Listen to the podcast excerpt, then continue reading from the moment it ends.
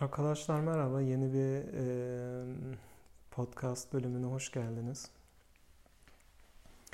Uzun zaman oldu yeni bölüm çekmeyeli. Aslında konular hazırdı. Notlarımı almıştım bu bölüm için ama e, şartlar böyle oluştu. Başka konulara biraz yoğunlaştım. Belki bölüm sonunda anlaşılabilir neden biraz ara verdiğim. Hmm, ara verdim. Peki bugün neden bir tane podcast çekiyorum? Bugün neden bu bölümü çekmeye karar verdim? Aslında e, bugün öyle bir niyetim yoktu. Sabah uyandım. E, sevgili kardeşim Hakan yazdı bana. Güzel bir mesaj aldım. Güne o mesajla başladım ve e, bugün bu bölümü yayınlamaya karar verdim. Ee, bir önceki bölüm içinde e, kardeşlerim Ayhan'dan, Muhammed'den güzel geri dönüşler aldım. Ee, onlara da buradan teşekkür ediyorum. Belki ileriki bölümlerde bu arkadaşlar e, e, isterlerse beraber bir bölüm çekebiliriz. İstedikleri konu hakkında. Mutlu olurum, sevinirim. Böyle insanların varlığı beni mutlu ediyor bilgim çerçevesinde bir şey katabiliyorsam da çok mutlu oluyorum. Bilmiyorum zaten amacım bu benim. Bugünkü konu aslında tam olarak bir başlık altına nasıl toplayabilirim ondan da emin değilim. Biraz karışık olabilir. Birçok şey not aldım ama. İlk önce şundan başlamak istiyorum. Orantıdan başlamak istiyorum. Yani ya bence her şey bir orantı içinde. Hmm, misal e, e, insan 8 saat uyuyor ki bu konuya sonra değineceğim. Öyle olması gerekiyor mu gerekmiyor mu diye. Misal 8 saat uyuyor, 8 saat çalışıyoruz. Diğer kalan 8 saat kendimize ayırıyoruz böyle bir yüzeysel bakışta.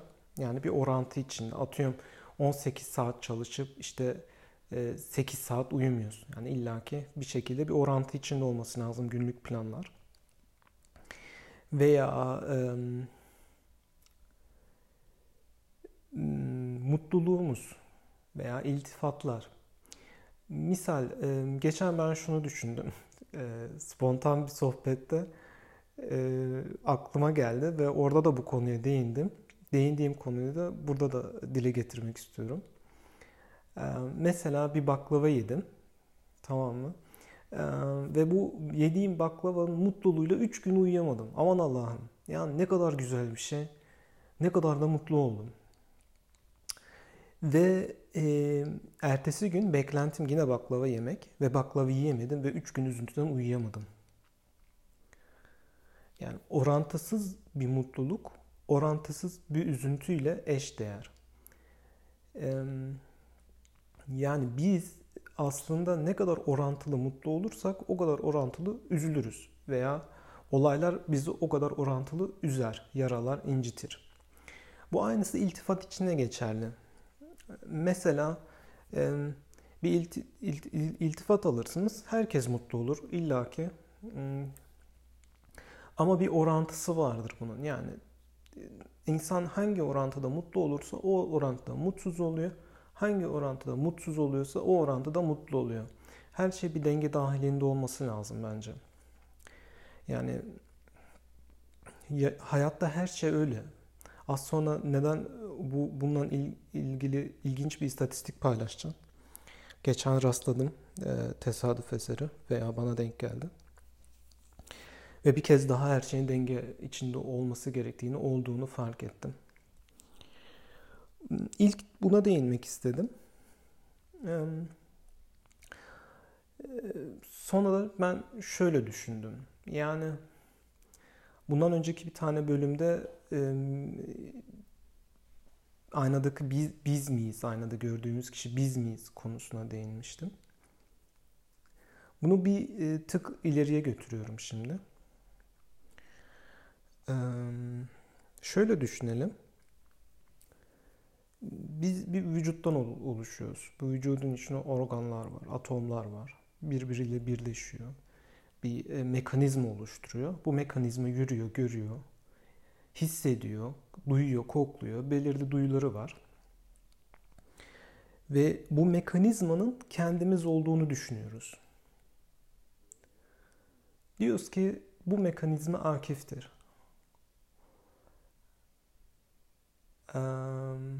Madem bu mekanizma benim diye düşünüyor. Mesela o zaman demek ki bu mekanizmayı kontrol etme iradesi bende olması gerekiyor. Ee, böbrekler mesela çift böbrek var. İşte genelde e, çift akciğer var. Ee, doğum e, yani normal e, normlara normlara göre yani rahatsızlıkları olur. Doğumda 3 böbrek olur, başka şeyler olur. Ben şu an normları göze alarak e, bunları belirtmek istiyorum. Atıyorum misal iki böbreğimiz var. Madem irade bende, madem bu vücut benim, madem ben bu vücudum, o zaman hadi bugün bir böbreğimi dinlendireyim arkadaş. Öbür, öbür böbreğim çalışsın. Ya öbürü dinlensin. Bugün birine yükleneyim. Yani bunu ne kadar kontrol edebiliriz?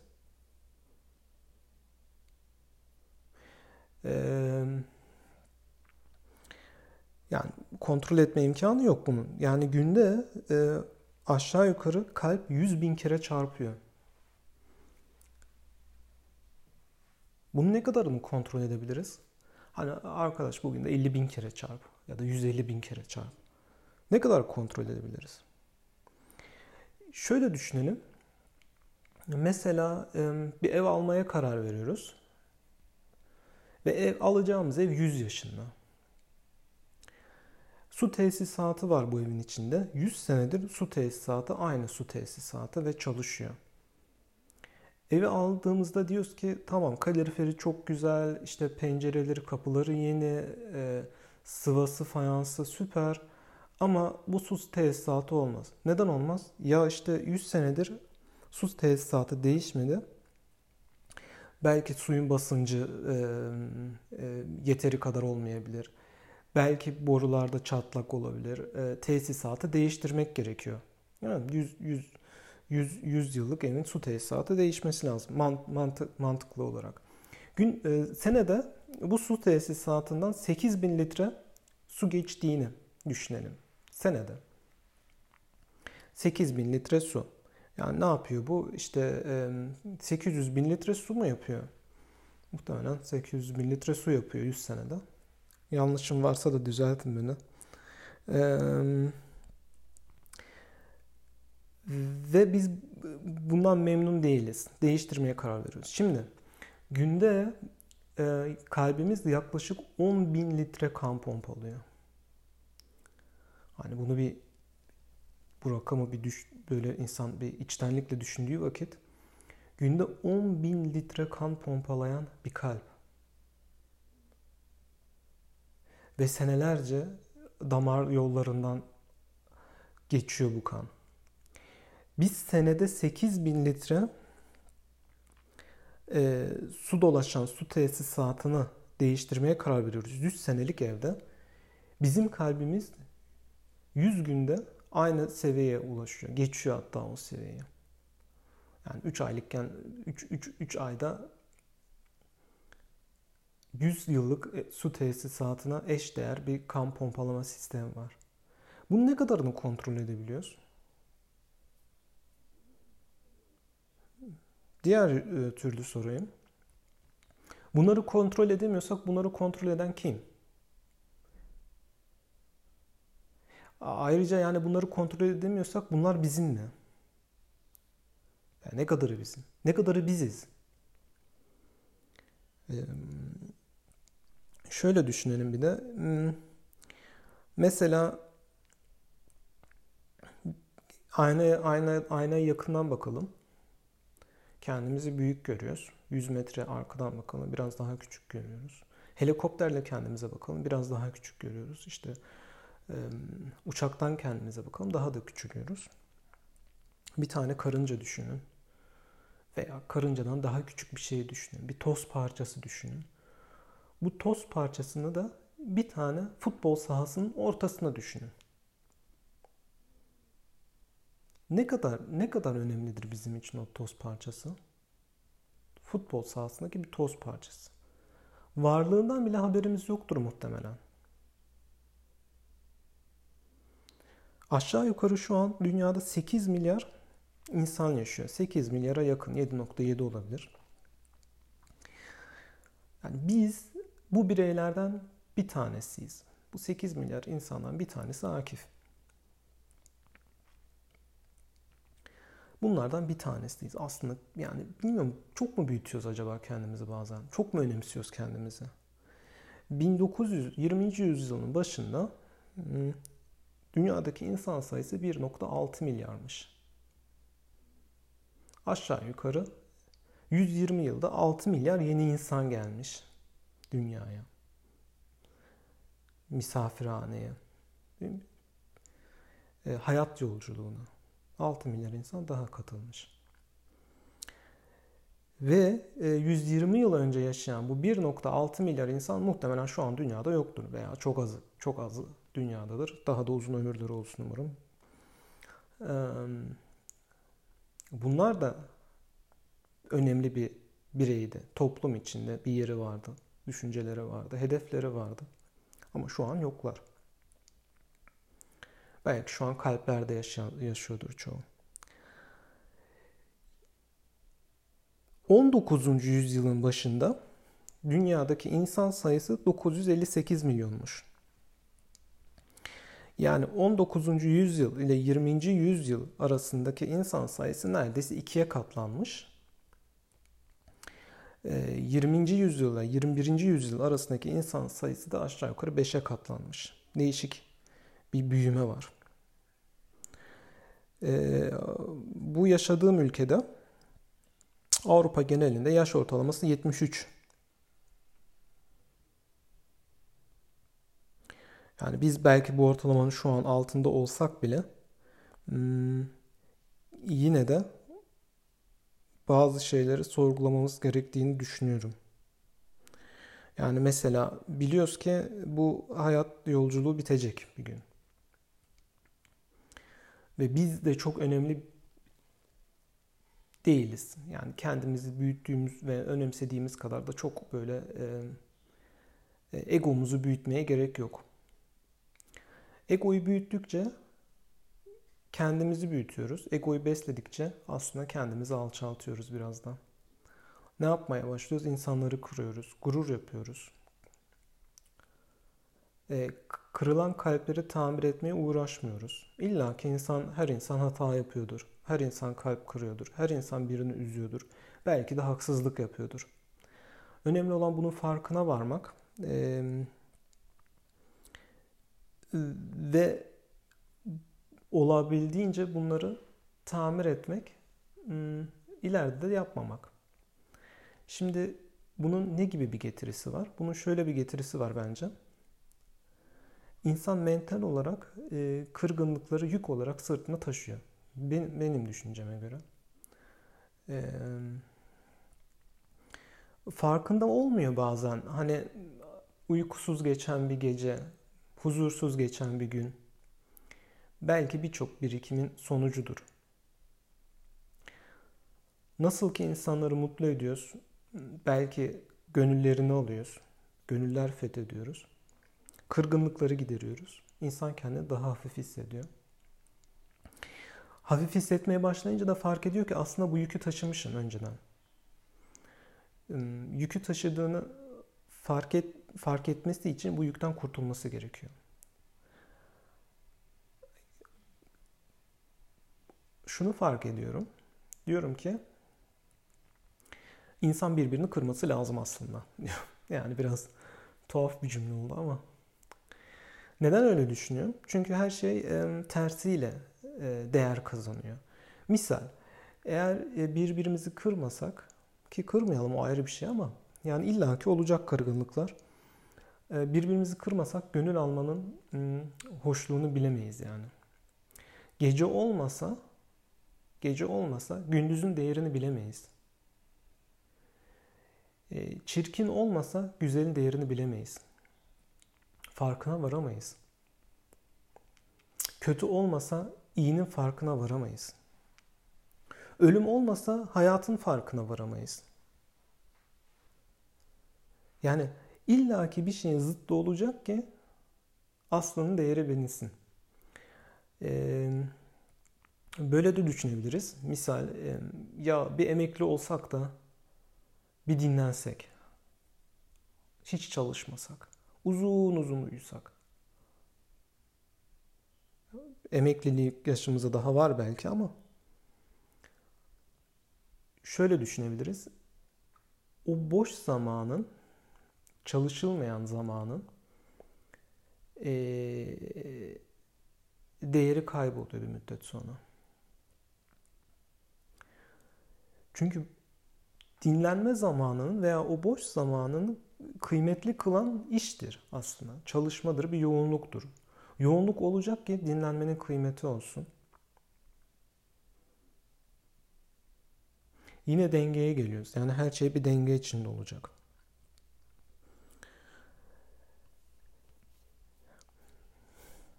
Şu an bir istatistik paylaşmak istiyorum. Bulabilirsem bir telefonuma da bakmam lazım.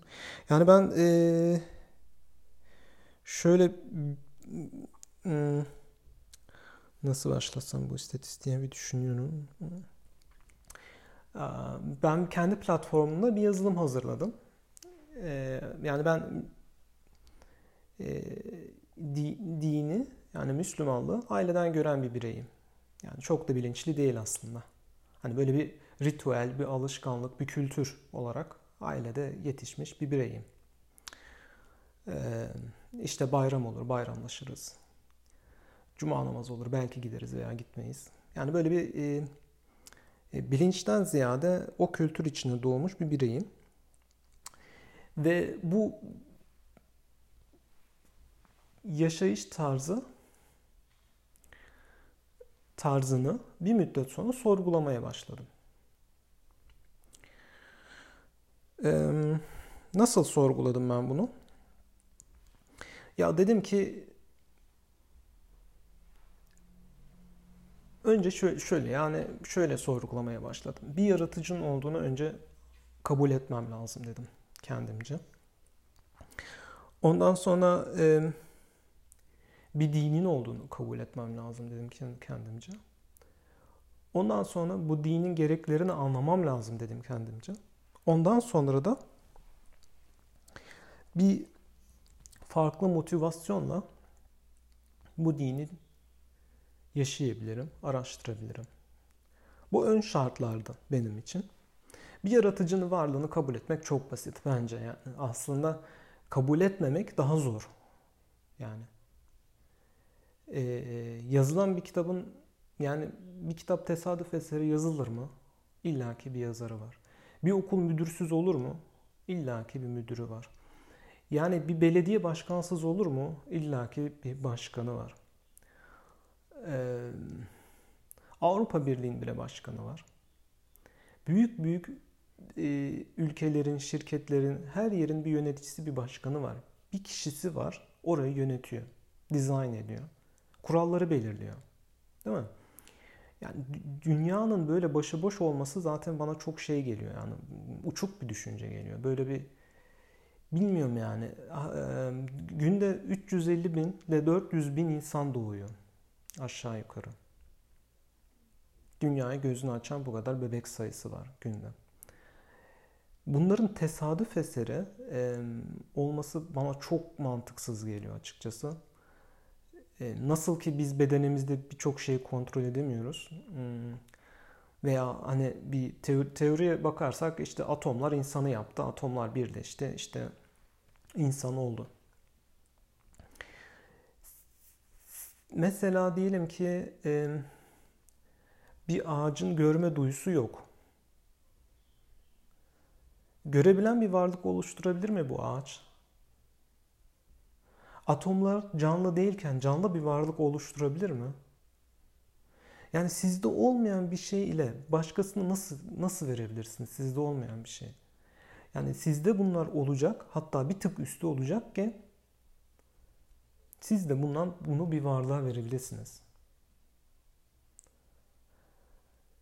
Eğer bu dünyada en kompleks varlık insan ise bu insanı daha kompleks bir varlık yok ise bu dünyada bu insanı bu dünyada bulunan hiçbir şey yaratmış olamaz.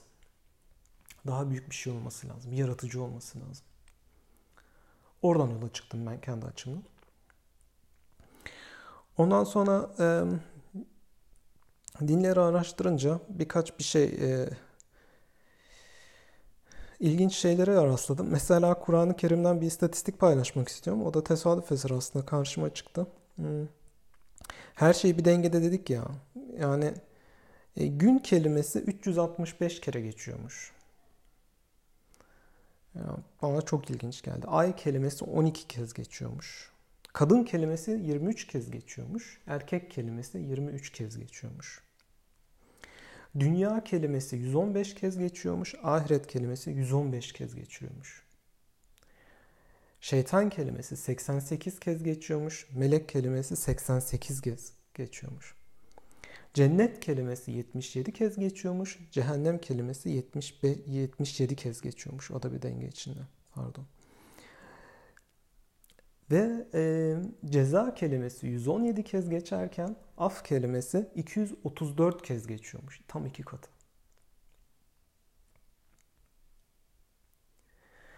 E, bana ilginç gelmişti. Ondan sonra biraz daha devam araştırdım. E, birkaç bir şey daha buldum. Bunu okumam lazım. E, bir saniye.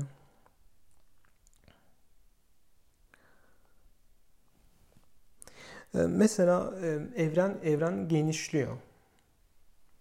Evrenin genişlemesi e, anlatılıyor. Şöyle düşünebiliriz. Bir tane kırmızı balon düşünelim. Kırmızı balon üstüne de e, beyaz beyaz benekler yapalım. Böyle sulu boyayla beyaz beyaz benekler yapalım. Dip dibe yapalım bu beyaz beyaz benekleri. Sonra bu balonu şişirelim. Balonu şişirdikçe bu benekler birbirinden ayrılacak, biraz daha uzaklaşacak. Yani bir evrenin genişlemesi. Yani bununla alakalı bir ayet var. Veya bir bebeğin anne karnındaki üç karanlık evresi. Bununla hakkında bir ayet var. E, veya Rosetten dedikleri Almanca, Almanca'da yani bir gül gölgesinin e, uzayda bir görüntüsü var. Bu 1690 yılında e, e, keşfedilmiş ve bu da geçiyor. Yani bu 1400 önce yazılan bir kitapta bunlar geçiyor. Ayrıca demirin gökten indirilen bir, e, bir şey olduğu geçiyor. E, yani bunlar benim bana bir mucize. Yani biri bana gelse dese ki işte e, atıyorum 2000 hmm, yılların ortasında biri deseydi bana işte Bitcoin gelecek e, o dönem itibariyle atıyorum Bitcoin 0.0001 centti ilk çıktığında e, ki ilk çıktığında tam hatırlamıyorum 2010 yılı mı 2012 yılı mı bayağı bir oluyor her neyse 2005 yılında bana bunu birisi söylese dese ki işte 10 yıl sonra 15 yıl sonra 20 yıl sonra böyle bir şey çıkacak buna yatırım yap dese hmm, ve bu çıksa insan der ki ya bu adam her şeyi biliyor. Yani uzmanında, dalında uzman bu adam. Her sözüne güvenilir.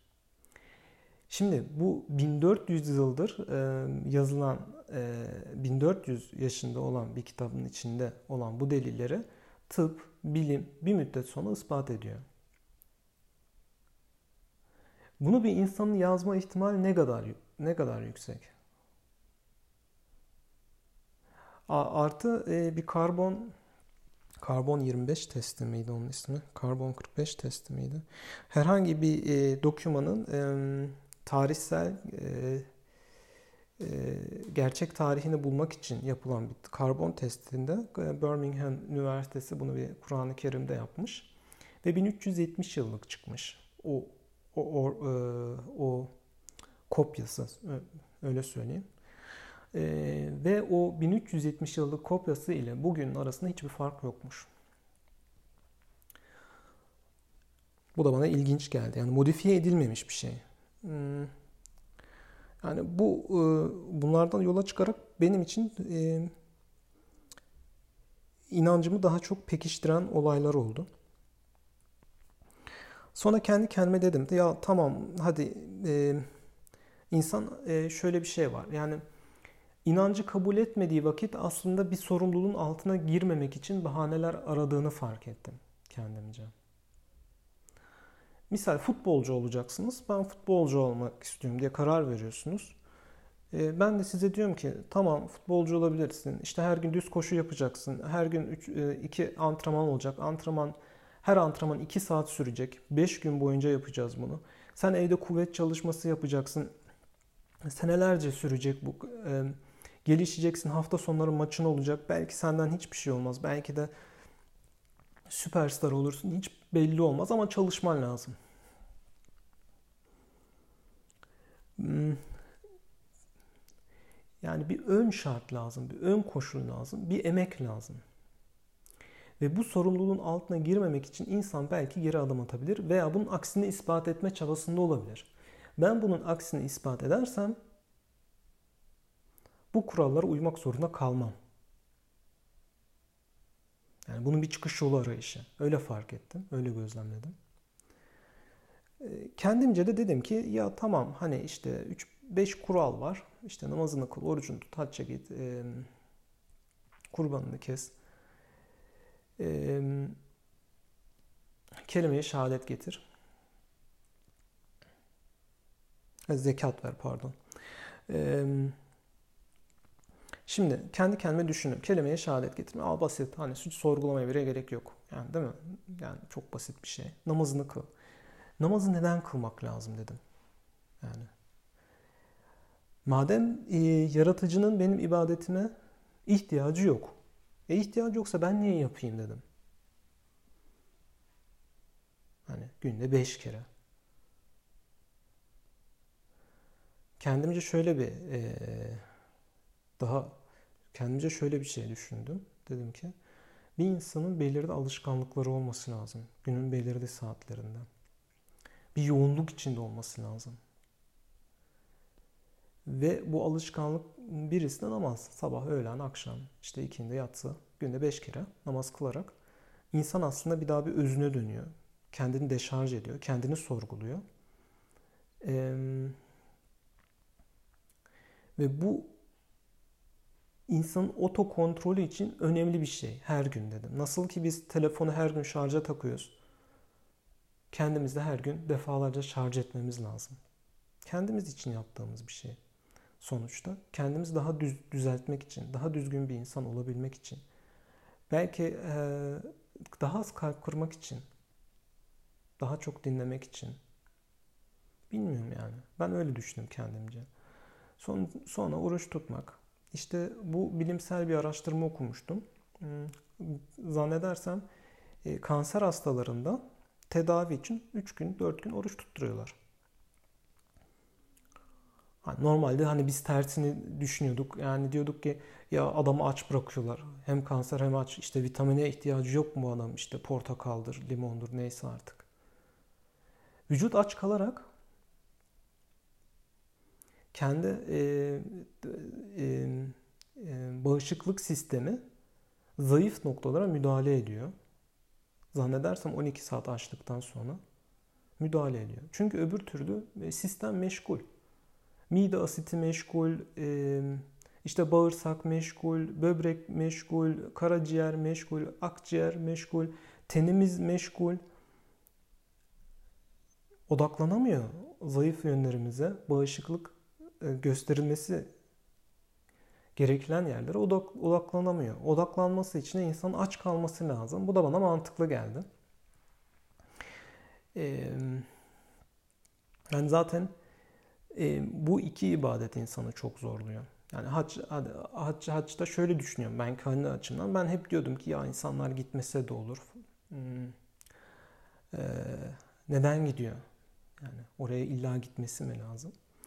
Onu da kendime şöyle açıklıyorum. Tabii bunların hepsi benim şahsi düşüncem. Kişisel düşüncem. Böyle düşünmek istiyorum. Yani bu böyle düşününce de beni rahatlatıyor ve e, daha bir motive ediyor açıkçası. Onun e, haç konusunda da şöyle düşünüyorum. Önceden çok sorguluyordum. Ya işte bir e, e, finansal rant sağlanıyor. Belki hala öyle olabilir. Yani öyle yani finansal rant sağlayanların olması onun yapılmaması gerektiği anlamına gelmiyor bence. Ee, onu dipnot olarak geçeyim. Ya bir enerji alanı var. Yani bizim bir enerji alanımız var. Objelerin bir enerji alanı var. Bir yerlerden elektrik alıyoruz. Ee, kötü enerji alıyoruz. iyi enerji alıyoruz. Hmm, gitmemekle beraber benim hac ibadetini şöyle yorumladığım yorumluyorum. Eğer gidersen bir gün tasdik ede, ede, ederim belki. Size de aktarırım o gün gelirse. E, muhtemelen benim düşünceme göre orada bir değişik bir enerji dalgası var. O enerji dalgası insana tesir ediyor ve insanda bir etki bırakıyor. Öyle düşünüyorum yani. Öyle, öyle açıklıyorum kendi kendime. Bunları böyle düşündükçe benim için din de anlam kazanmaya başlıyor. Yani diyorum ki tamam yani e, mantıklı bir yaratıcı var, bu din var. Demek ki bu dinin kurallarına uyalım. Varsayalım ki varsayalım ki e, e, varsayalım ki bir yaratıcı yok. Varsayalım ki böyle bir din yok. Varsayalım ki bu dünya alem birlikte hayatımız sona eriyor ve düşündüğümüz gibi başka bir dünya yok. Yani yeniden diriliş yok. Şimdi A ve B şahsı düş A ve B şahsı düşünelim. A şahsı yaratana inanıyor ve dünyadan sonra bir yeni bir dünya olduğuna inanıyor. B şahsı da yaratıcının varlığına inanmıyor ve ölümle birlikte hayatın bittiğini düşünüyor. İki kişi ölüyor. A ve B şahsı ölüyor. Eğer ölümden sonra bir hayat varsa A şahsı şanslı, B şahsı şanssız oluyor. Eğer ölümden sonra bir hayat yoksa A şahsı yine kaybetmiyor. Yani kaybedeceği neyi var yani? Ee, öyle düşünebiliriz. Hani mesela bazen de şöyle düşünüyordum. Hmm, ya tamam her şey böyle apaçıksa neden yani e, işte apaçık yazılmıyor yani ya da e, atıyorum yaratıcı neden gözükmüyor değil mi? Yani her şey böyle açıksa. E, o zaman yani şöyle de düşünebiliriz. Ben şimdi matematik sınavı yapacağım. Herkese bir sene hazırlanma süresi veriyorum. Hangi konu hakkında soru soracağım da belirtmiyor. Sadece diyorum ki bu sınavı veremeyen e, yaşama hakkına sahip değil. Öyle söyleyeyim misal. Nefes nefes alamayacak daha, nefesini veremeyecek, kalbi atmayacak her neyse. Ve herkes olabildiğince bu sınava çalışıyor. Matematik sınavını geçmem lazım diyor. Evime davet ediyorum herkese. Gönüllüler geliyor. Duvara soruyu yazıyorum. Duvardaki soru diyor ki 2 artı 2 eşittir 4. Yani hem soru hem cevap. Yani hem soru hem cevabın olduğu yerde o sınavın bir e, anlamı kalıyor mu? Ya o zaman zaten bir şey ispatlanmış. 2 artı 2 eşittir 4'tür. E 4 olduğunda herkes gördüğü için de o sınavın bir artık anlamı, bir esprisi kalmıyor. Ben kendi açımdan öyle düşünüyorum.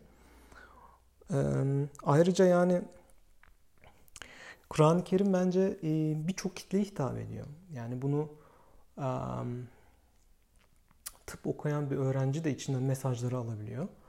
E, kimyası, fizikçisi de içinden mesajları alabiliyor. E, ve normal bir e, e, okul okumamış, köyde yaşayan bir ev kadını e, veya işte çiftçi kardeşimiz bunlar da mesajını alabiliyor. Yani herkes anladığı kadarıyla herkese hitap etmesi lazım. Ya düşünün bir tane kitap yazacaksınız ama herkese hitap etsin. Ya milyonlarca sayfası olması lazım. Bunu bu kompakt şekilde birçok kitleye sunmak da bence bir ayrı ayrı bir güzellik. Bir de şu e, bu sabah e, e, bir şey daha aklıma geldi. Yani bizim bedenimiz yenileniyor. Biz farkında olmadan mesela tenimiz ayda bir kere değişiyor. Ee, karaciğerimiz yarı yarıya küçülse bile tekrar büyüyebiliyor. Günde 300 milyar kan hücresi oluşuyor.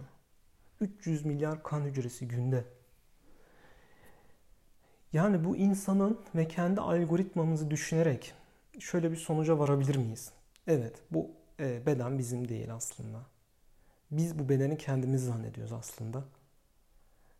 Kendimizin olduğunu zannettiğimiz bir beden bizim olmadığını fark ediyoruz. Çünkü kontrolümüz altında değil. Demek ki bir iradesi olan biri olması lazım. Bu iradesi olan yaratıcı olması lazım. Bunun bir mesajı olacak. İnanacağız, yaşayacağız, öleceğiz, dirileceğiz, iyilik yapacağız. Kuralları yerine getireceğiz. Ben kendi açımdan bunu böyle düşünüyorum. Ee, bilmiyorum siz nasıl düşünüyorsunuz? Ee, her görüşe de açığım aslında. Ee, hani bir şey böyle şey de yapmak istemem. Yani böyle bir şeyi e, empoze etmek istemem ben. Yani herkes kendi aklı var. E, araştırılsın, sorgulasın, düşünsün. Beraber tartışalım, beraber konuşalım. Ya, insanlar konuşmak için var. Yani neden yani? Konuşabiliriz. Her fikre açık olmamız lazım. Güzellik de bu değil mi? Yani e, bir e, çiçek bahçesinde rengarenk değişik çiçeklerin olması ayrı bir güzellik değil mi yani? Birbirimizden bir şey öğrenelim. Yalnız ben kendimi sorumlu hissettiğim için bugün e, bu konuları paylaşmak istedim. Uzun zamandır araştırıyorum. İsterseniz arzu ederseniz sitemde de e, e, kayıt bölümü var. Yani her gün otomatik sistem 3 ayet seçiyor Kur'an-ı Kerim'den ve size mail olarak atıyor. Bunları okuyabilirsiniz. Bilgi edinebilirsiniz. E, mealini tabi meali aşağı yukarı e, yakın bir tercümesi oluyor. Ben öyle anladım. E, İlla ki her şey anlaşılmayabilir. Bu sefer bunun yorumlu kitapları, tefsir denilen e, hitap, e, kitaplarında okunması gerekiyor. Tavsiye ederim açıkçası. Yani şöyle düşündüm. E, bugün bölüm bayağı bir uzun oldu. Uzun zamandır çekmedik. E, affınıza sığınıyorum. Ama şunu da belirteyim. Yani kapatmadan önce. E, konuşmamın başında bir orantı, mutluluk ve üzüntü orantısından bahsetmiştim. 8 saat uyku, 8 saat işten bahsetmiştim. Mesela şöyle bir alışkanlık yapsak veya mesela şöyle, şöyle cümleyi şöyle başlayayım. Size dese, işveren dese ki veya iş, ben kendimden yola çıkayım. İşveren bana dese, Akif'cim sen günde 2 saat fazla çalışmanı istiyorum. Her gün 2 saat fazla çalış. Aylığını 100 bin euro yapacağım. Tamam mı? Yani normal insan aklı ne der? Normal, ben hayır derim o ayrı bir şey de. Ama normal insan aklı şöyle e, cevap verir. Yani normal normlara göre cevap vereceğimiz cevap. Ya ne demek ya? İki değil iki buçuk saatte çalışırım. 100 bin euro fazla alacaksam her ay. Veya maaşım 100 bin euro olacaksa her ay. Ne olacak canım iki saatten? Değil mi? Genel mantık böyle. Peki ben size bir teklifte bulunsam. O da kendim için değil. Kendi kişisel bir menfaatim olduğu için değil. Yani e, aslında sizin menfaatiniz için. Hmm. Ya ben desem ki mesela her gün 2 saat az uyusanız. Tamam mı?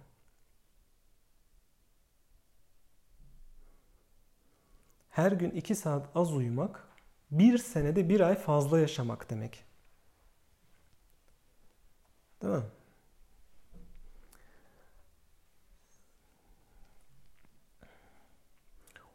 12 senede 1 sene fazla yaşamak demek. 60 senede 5 sene fazla yaşamak demek. Herkes 60 yaşına geldiğinde siz 65 sene yaşamış oluyorsunuz. Her gün 2 saat daha az uyuyarak. 8 saat yerine 6 saat uyumaya çalışalım. Ya abi tamam 8 saat yarın 6 saat uyuyalım da bu 2 saatte biz ne yapacağız? İsterseniz hiçbir şey yapmayın. İsterseniz kitap okuyun. İsterseniz kendinizi geliştirin. Benim düşüncem şöyle. Ne yapılabilir o iki saatte? Ee, ya her şey bir denge içinde olacak. Nasıl ki biz bu dünyada nefes alıyoruz, çalışıyoruz. Ee, inan, madem ben kendi açımdan söylüyorum. Madem ki inanıyorum bu dünyadan sonra bir dünya daha var. Bu dünya için 8 saat 10 saat çalışıyorsam başka bir dünya için 8-10 e, saat yerine 1 saat bir gayret göstersem. 1 saatte kitap okusam 2 saat. Hadi kitabı da okumadım 1 saat abi. Yani 1 saatte ne ki? Ya 1 saat yani. Çok fazla bir şey olmaması lazım. Mesela ben şimdi desem bu podcast dinleyen herkese benden birer tane iPhone 12. Hediyem olsun abi. Herkese birer iPhone 12 hediye etsem. Ha, bu arada yani bu bir söz olmasın hediye edemem. Sadece örnek veriyorum. Örneğin herkese bir iPhone 12 hediye etsem. Ve desem ki tek bir şartım var. Tek bir şartım var. Beni bu telefondan her gün e, bir dakika arayacaksınız. Ya abi ne demek istersen 10 dakika ararız. Değil mi? Yani bir e, e, insanın başka bir insana bir objeyi hediye etmesine karşı bir minnettarlık duyuyoruz. Ha, çok teşekkür ediyoruz. Gözümüzde o insan belki büyüyor. Verdiği hediye orantısı ne büyüyor. Aa, bugün ben iPhone veririm, başka size Tesla hediye eder, ev hediye eder, daha da büyür belki gözünüzde. O ayrı bir şey ama. Yani o orantılı oluyor. Yani o orantıda bir minnettarlık duyuyor değil mi insan? Ya abi şimdi bunu dinliyorsanız kulaklarınız duyuyor. E, muhtemelen gözünüz de görüyordur. E, bu hediyeleri aldık, kabul ettik ama bunun karşılığında hiçbir teşekkür yerine getirdik mi? Bir iPhone'dan binlerce, yüz binlerce, milyonlarca kat değerli olan göz kulak Bunların teşekkürünü niye etmiyoruz diye düşünebiliriz mesela. Çok bir şey mi? ...24 saatin bir saatini başka bir dünya için ayırmak çok bir şey mi?